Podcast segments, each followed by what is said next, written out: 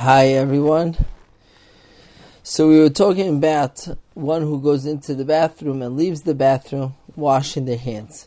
If when they were in the bathroom they actually used the bathroom, so then there's a din netila, and this din, din netila, there's a question of the paiskim if you need to wash three times or not. The Mishmur does bring from the Magen Avram B'Shem the Heichal that one should wash three times because of the Ruach Ra, which is the Zayar, that's similar to the Ruach Ra of the morning. However, the Magen Avram himself is Madchadis from a Gemara in Shabbos. And Mishmur quotes the Magen Avram, and therefore halach lemaisa meikra din one's not mechuyev to wash three times. Whether one has to use a kli when washing even one time after the bathroom or not is also a discussion in the Paiskim. There are Paiskim that say that one needs to use a kli. However, the Eliyah Rabbah says that one does not need to use a kli.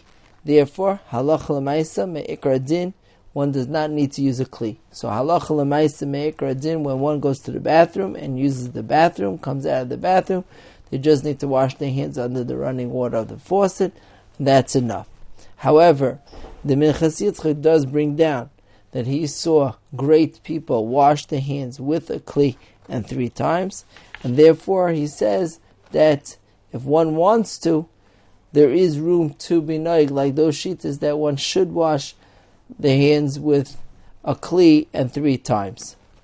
If one used the bathroom and there's no water, you know, it happens sometimes that the, the water was shut off for the day and there's no water or whatever reason you're in a place where there's no water so can he make can he say Asher Yotzar or not?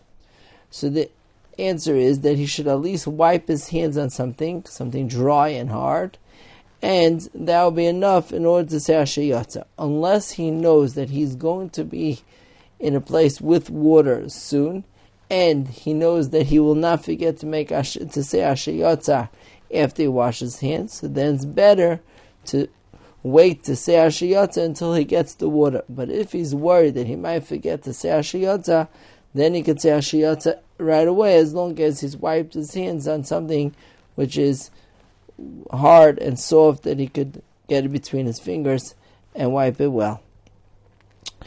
The Mishnah does bring down if someone heard, let's say they were in the bathroom, they heard the sound of the thundering and lightning.